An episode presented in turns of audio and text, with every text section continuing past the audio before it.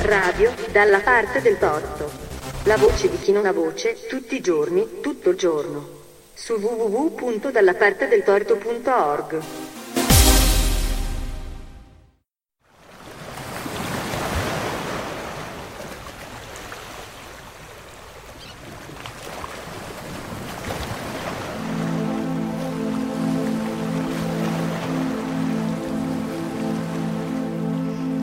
canto delle balene. La letteratura dalla parte del torto. Di e con Rita Tortora. Come pensare? Il retto uso della ragione. C'è qualcuno a cui mancano motivi per lamentarsi della vita? Possono essere legati alla condizione fisica o a quella economica, alla paura per la sicurezza personale, alla preoccupazione per i propri cari, alla situazione di crisi del tempo in cui viviamo o a mille altri motivi. Quello che è certo è che nessuno trascorre l'esistenza del tutto privo di timori e spesso anche di tremori. Se poi dalle sensazioni si passa ai ragionamenti, i motivi di scontentezza emergono con forza ancora maggiore e non è raro giungere ad accusare la condizione umana in quanto tale, ritenendola un amaro destino che sarebbe meglio non fosse mai capitato e dal quale è possibile attingere solo qualche piccola goccia di miele. Nonostante le gocce di miele, la ragione preferisce distinto le atmosfere cupe, forse da sempre, di certo nell'epoca contemporanea. Chissà come mai è solo esercitandola con grande determinazione che da essa può sorgere qualche barlume di luce, ma se ci si ferma al suo utilizzo immediato predomina il pessimismo, il che è paradossale, perché tradizionalmente la ragione è stata associata alla luce, non a caso si parla di lume della ragione, e l'epoca che ne fece l'esercizio più metodico amò definirsi illuminismo. Oggi però ancor più che in passato, il lavoro della ragione nell'ambito del pensiero ha più l'effetto di oscurare che di illuminare, di suscitare la crisi più che di risolverla. Se la ragione contemporanea fosse un attrezzo dell'arte muraria, sarebbe simile a un martello, non a una cazzuola. Quando si tratta di criticare, essa è abilissima nel mostrare l'inconsistenza di ciò che appassiona e conferisce energia alla vita degli esseri umani, soprattutto quando è in gioco la fede in Dio e in una vita futura al cui proposito essa prova un autentico godimento nel ridurre le religioni a ingenue proiezioni della psiche impaurita di fronte alla morte che per consolarsi si immagina un dio che la trarrà dal pozzo liberandola dal leone, dal drago e dai molesti topolini.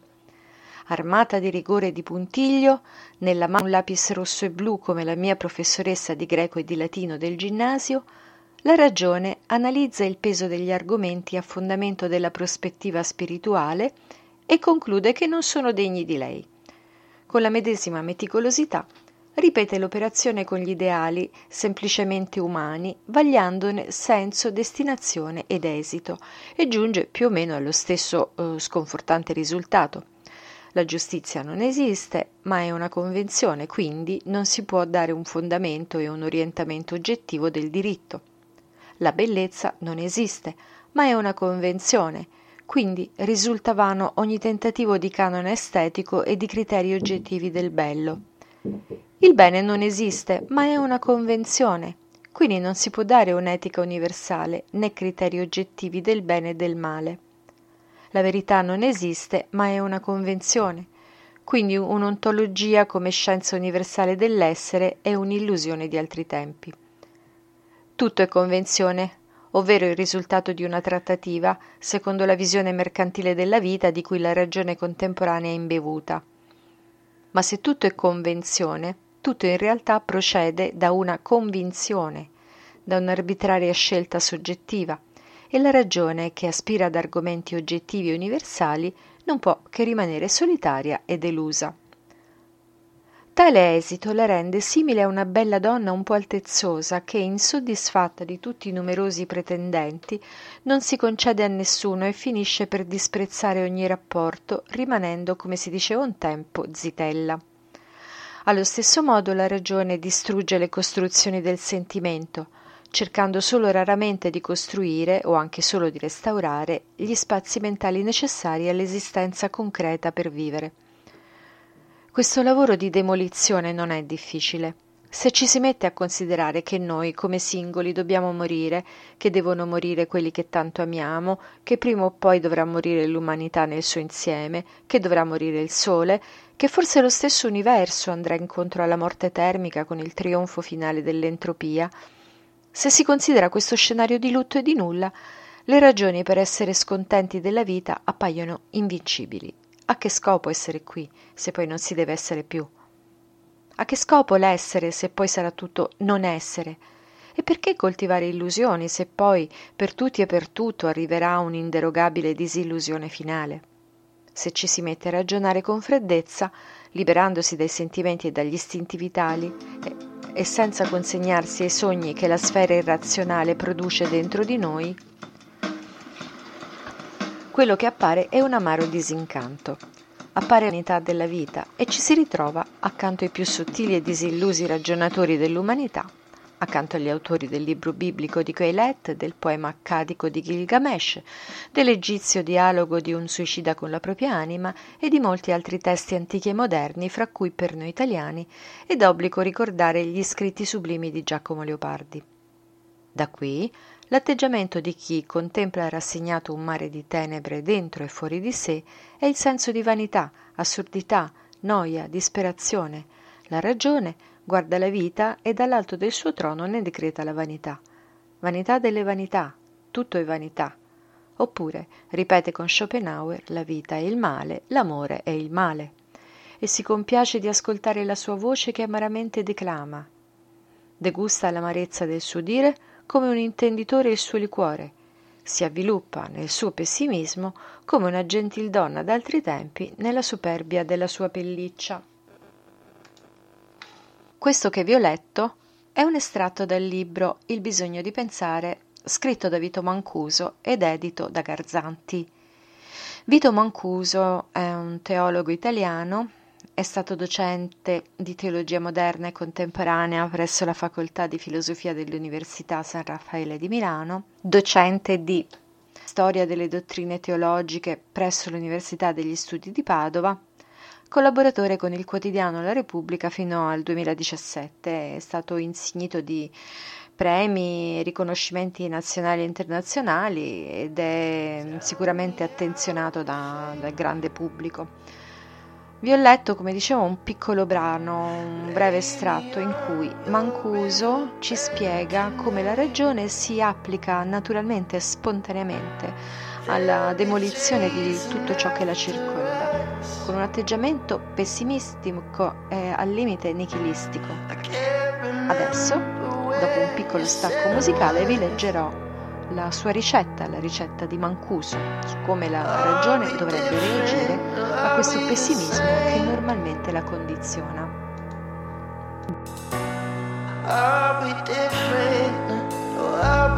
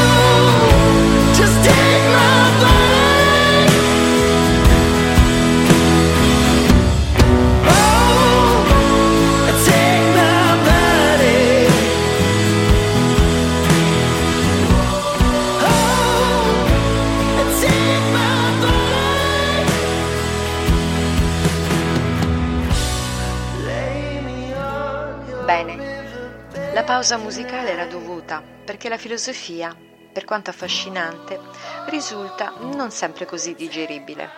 Diciamo però che Vito Mancuso riesce, con la sua chiarezza e la sua forte carica comunicativa, a rendere digeribilissimi concetti non così immediati. Adesso continuiamo il suo viaggio nell'analisi della ragione e vediamo come essa dovrebbe reagire a questo pessimismo in cui naturalmente tende a indulgere. E quindi, paragrafo successivo, meraviglia, stupore, stallo. Si potrebbe obiettare che questa descrizione della ragione e del suo lavoro è troppo cupa e rimanda di contro a Platone e Aristotele che collocano l'origine della filosofia nella meraviglia. Così Platone fa parlare Socrate rivolto a un giovane. È tipico del filosofo quello che tu provi, l'essere pieno di meraviglia. Il principio della filosofia non è altro che questo. Aristotele dal canto suo afferma gli uomini hanno cominciato a filosofare, ora come in origine, a causa della meraviglia. Per i due più grandi pensatori dell'antichità occidentale, l'origine del pensiero filosofico è da collocare, collocare nella meraviglia. Un loro degno successore dell'epoca moderna, Goethe, giunge a considerare la meraviglia non solo come l'origine, ma anche come il culmine del pensiero. Il vertice che l'uomo può toccare è la meraviglia. Se un fenomeno primitivo suscita in lui meraviglia, può dichiararsi soddisfatto, nulla di più alto può essergli concesso e non deve cercare oltre. Questo è il limite. Ma che cos'è veramente questa meraviglia? Io penso che la meraviglia da collocare all'origine del pensiero non sia da intendersi solo in senso positivo, come quando siamo invitati a cena e ci ritroviamo seduti a un tavolo con la tovaglia fresca di bucato, le posate ben disposte, tre file di bicchieri, un bouquet di fiori al centro, vini prestigiosi a temperatura giusta e noi diciamo che meraviglia. Esiste anche un altro genere di meraviglia, dolorosa, ed è l'amara sorpresa che deriva da un colpo inaspettato e che per questo ci procura una ferita profonda, la meraviglia come ferita, ferita che in greco si dice trauma, termine presso variato nell'italiano trauma, e che presenta una significativa assonanza con il termine greco per meraviglia, trauma, un incidente, una malattia, un tradimento, insomma un trauma, e da qui il gemito da cui sgorga la domanda ma com'è possibile? E il pensiero si mette in moto, indignato di fronte all'ingiustizia e all'assurdità della vita che si rivelano in seguito alla ferita ricevuta la quale a questo punto, come è stato efficacemente detto, diviene una specie di feritoia che consente di vedere al di là delle mura di, del sé. Dando voce a questa prospettiva ha scritto Hegel, la scissione è la fonte del bisogno della filosofia.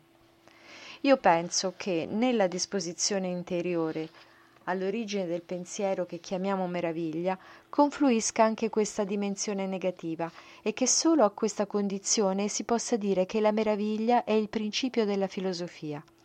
Lo è perché contiene da subito tutto, anche il negativo ciò che Hegel chiama scissione, Entzweiung.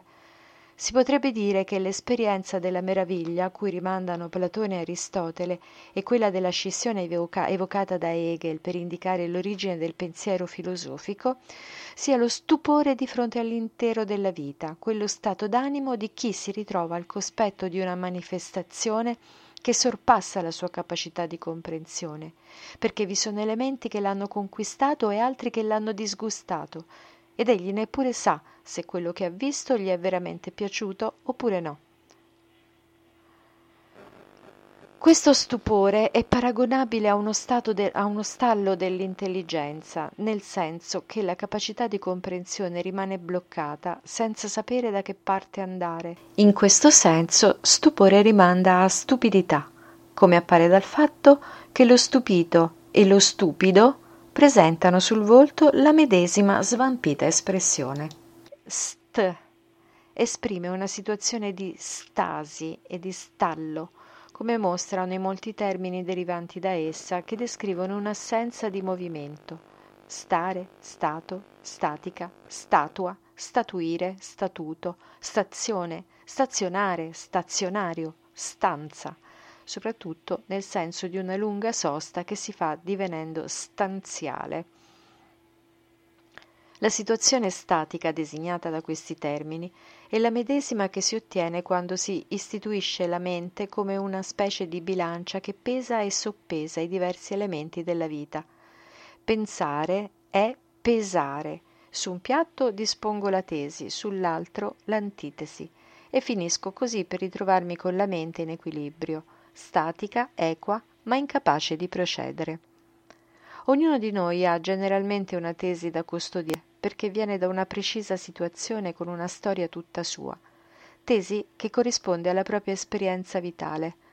Così normalmente i più non hanno la mente in equilibrio, ma pendente da un lato, dal lato della loro tesi, e per questo sono sicuri, hanno le loro idee tutte ben chiare, sanno chi sono gli amici e chi sono i nemici, si compiacciono di dire è giusto così e non esitano ad attaccare con forza chi vede le cose in modo diverso.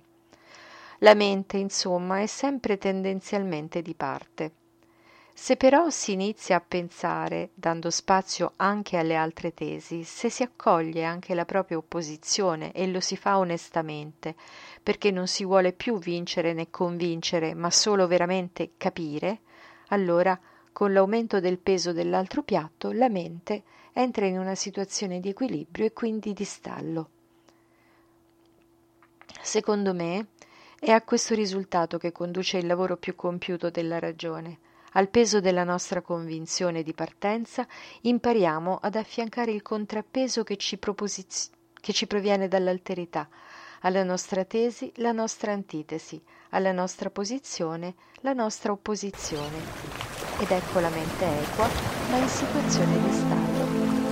La ragione debitamente esercitata ci consegna all'incertezza, al dubbio, all'indecisione.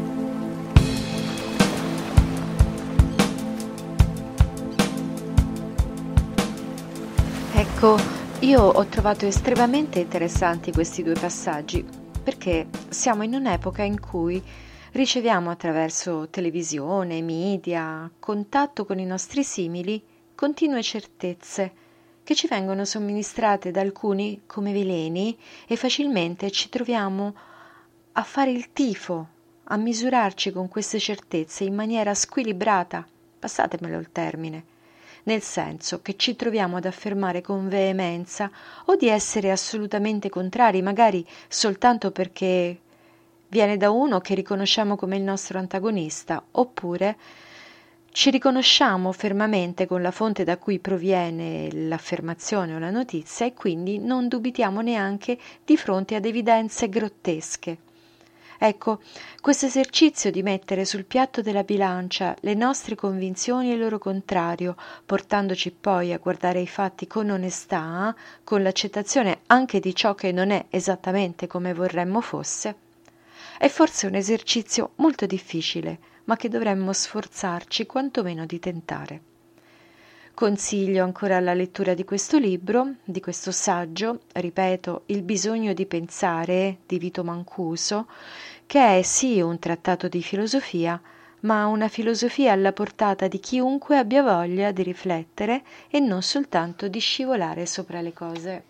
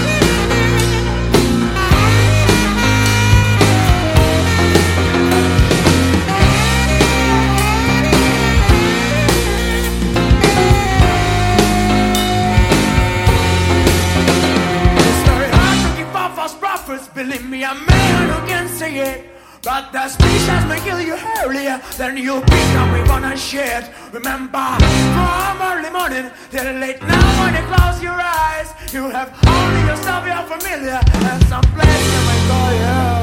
Perché un saggio? E perché proprio un saggio filosofico? Presto detto. Perché il mio punto di vista è sempre quello di qualcuno che ama la lettura, naturalmente la buona lettura, e cerca di trasmettere questa sua passione anche ad altri. Per me la lettura non è soltanto un momento di evasione, certamente lo è, ma è anche un momento di confronto con me stessa. In fondo, leggere una buona storia, un buon saggio, mi permette di allargare quelli che sarebbero naturalmente degli orizzonti ristretti. Non potrò mai essere ovunque. Ovunque un libro, un romanzo mi può portare, non potrò mai avere tanta acutezza quanta ne hanno avuto tanti pensatori nel corso dei secoli. E il fatto di potervi attingere così semplicemente dal mio punto di vista è una grandissima ricchezza che molti ignorano. Ogni storia raccontata in un romanzo in realtà ne contiene infinite. Per esempio, nella precedente puntata del Canto delle balene ho letto dei brevi passaggi de La storia di Elsa Morante questo romanzo riguardava la deportazione degli ebrei nel ghetto romano e tante vicende che hanno girato intorno a quell'evento. Ovviamente io non c'ero, per fortuna aggiungo. Mi auguro di non dovermi mai trovare a vivere situazioni del genere, però, a pensarci bene, vivo in un tempo in cui di situazioni, se non identiche, simili, ce ne sono e come, sono a portata di mano, mi respirano intorno, Basta pensare che fino a quest'estate, quest'estate appena trascorsa, mm, c'è stata tutta la controversia eh, se accogliere o non accogliere i migranti che ci arrivavano dal mare. Oggi questa controversia apparentemente sembra risolta positivamente, ma nella mente di molte persone essa non lo è mai stata. Tanti vorrebbero respingere perché chiusi dentro il proprio vissuto, Giustamente ognuno ha i propri problemi, le proprie difficoltà, è difficile a volte andare oltre. La lettura ci aiuta però a leggere e prevedere quali potrebbero essere le conseguenze di comportamenti sconsiderati e ci aiuta quindi a evitare, se possibile, azioni di pancia e non meditate.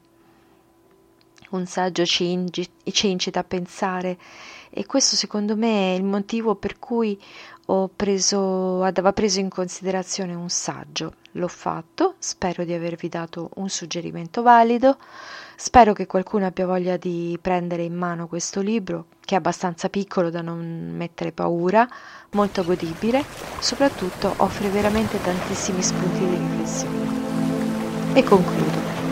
Questo era Il canto delle balene la letteratura dalla parte del torto. Io sono Rita Tortora e vi do appuntamento alla prossima puntata.